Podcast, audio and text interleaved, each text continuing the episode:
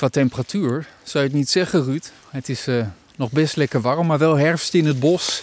De blaadjes komen langzaam naar beneden vallen. En als je hier naar de grond kijkt, en daarvoor zijn we op pad vanochtend rondom deze boom, allerlei verschillende soorten paddenstoelen. Ja. Welke staan hier allemaal?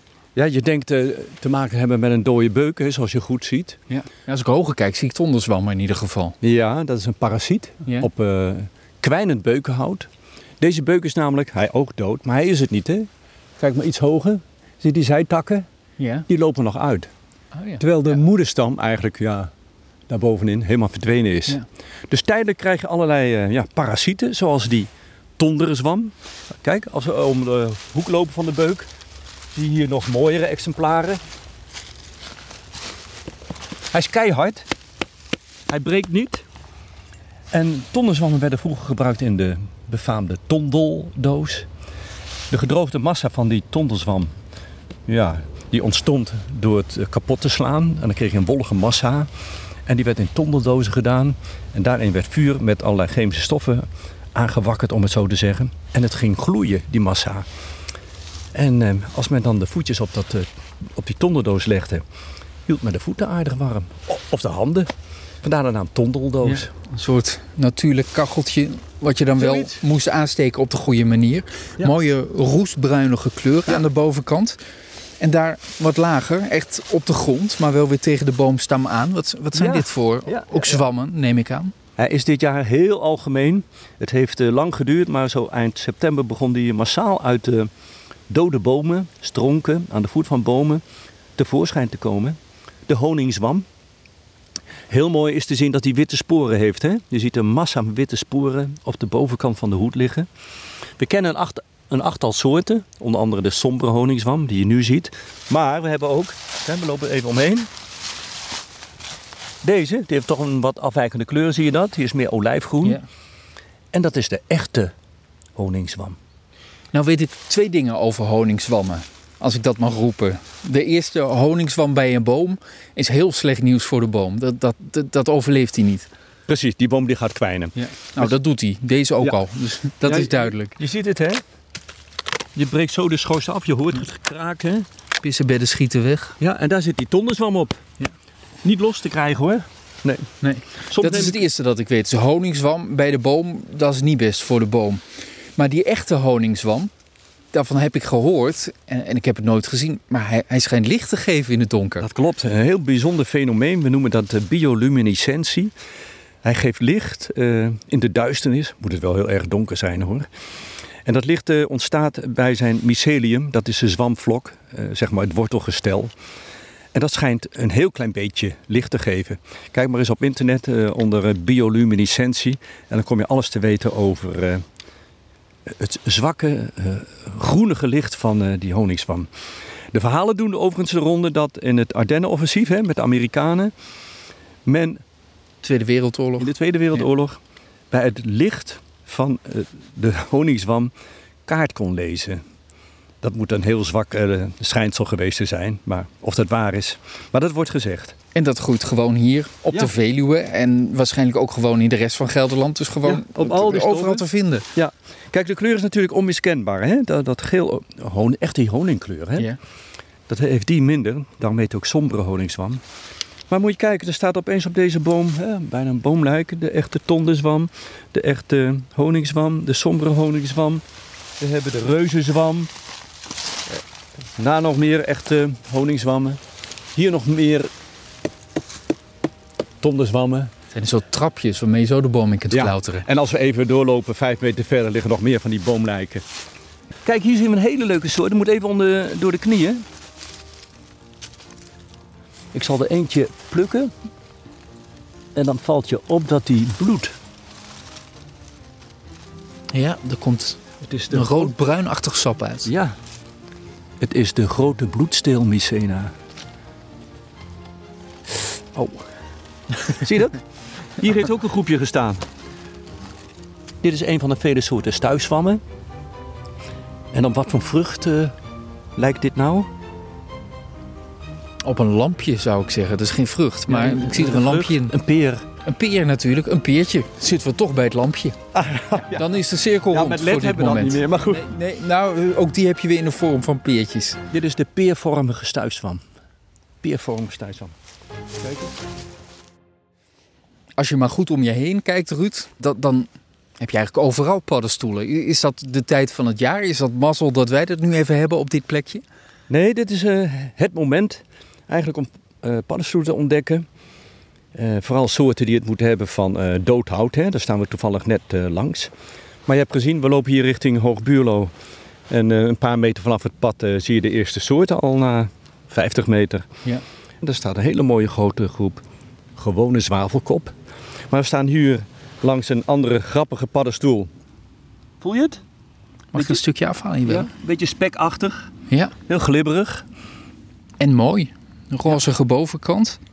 Ja, dit is de onderkant. De- ja, sorry, want de bovenkant is wit. Ja, die Eigenlijk vind ik de onderkant mooier dan de bovenkant.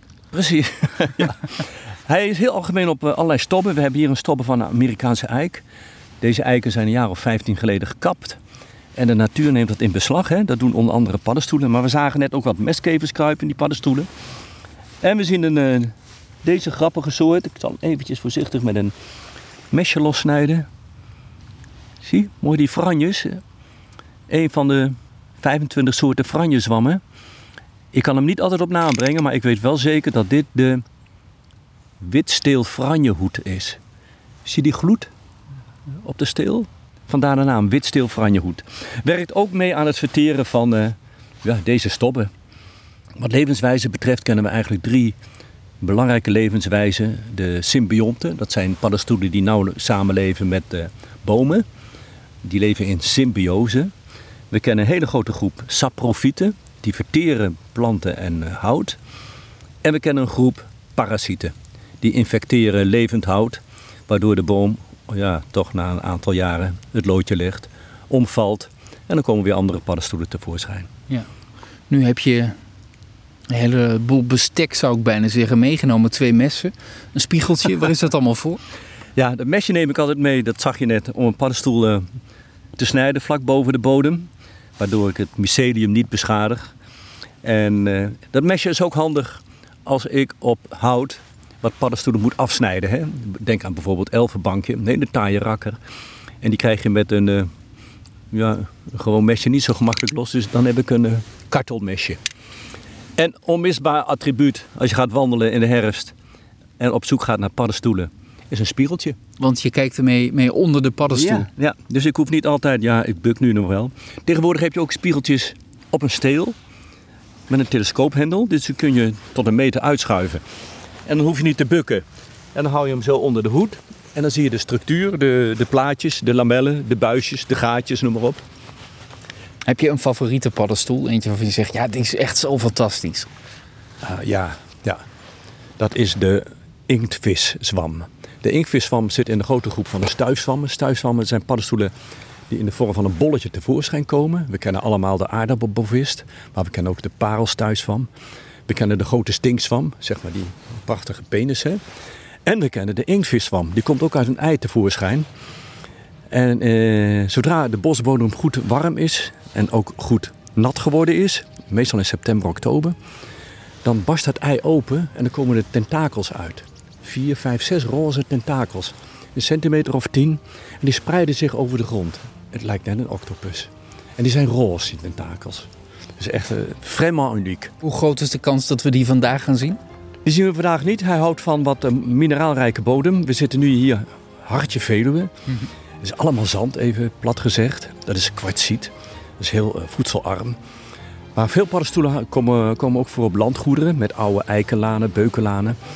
Bijvoorbeeld richting het IJsseldal. En daar is de bodem wat mineraalrijker. Denk ook aan kalk. Uh, in combinatie met zand krijg je zavelrijke bodems. En daar houden ook een aantal paddenstoelen van. Onder andere die inktviszwam. Dus daar zouden we die tegen kunnen komen, maar hier ja, vandaag Buslo, niet. Dat is een bekend uh, recreatiegebied aan de rand van Apeldoorn. Daar hebben we een beukenlaan en daar groeien ieder jaar tientallen inktviswammen. Ja, allemaal kleine bolletjes hier boven de grond. Tussen ja, allerlei kleine plantjes. Wat zijn dit voor paddenstoelen? Ja, je denkt hij groeit op de grond. Nou, hoe vertellen we er hier een stuk of honderd? Ja. Ja, dat zal maar zo kunnen, ja. Maar ja, Hele kleine dan- eigenlijk. Kijk, hij lijkt een beetje op een vrucht. Moet je Als je met het mes in de grond gaat, dan, dan gaat het roken. Hij lijkt een beetje op een peer, hè? zie je dat? Ja. Het is de peervormige stuifswam. Onder in de grond, 10, 20 centimeter verder, zit dus hout. En dat zou je zo, zo niet zeggen als je dit eh, ziet. Tussen allerlei kruiden. Kijk, dit is ook een leuk plantje.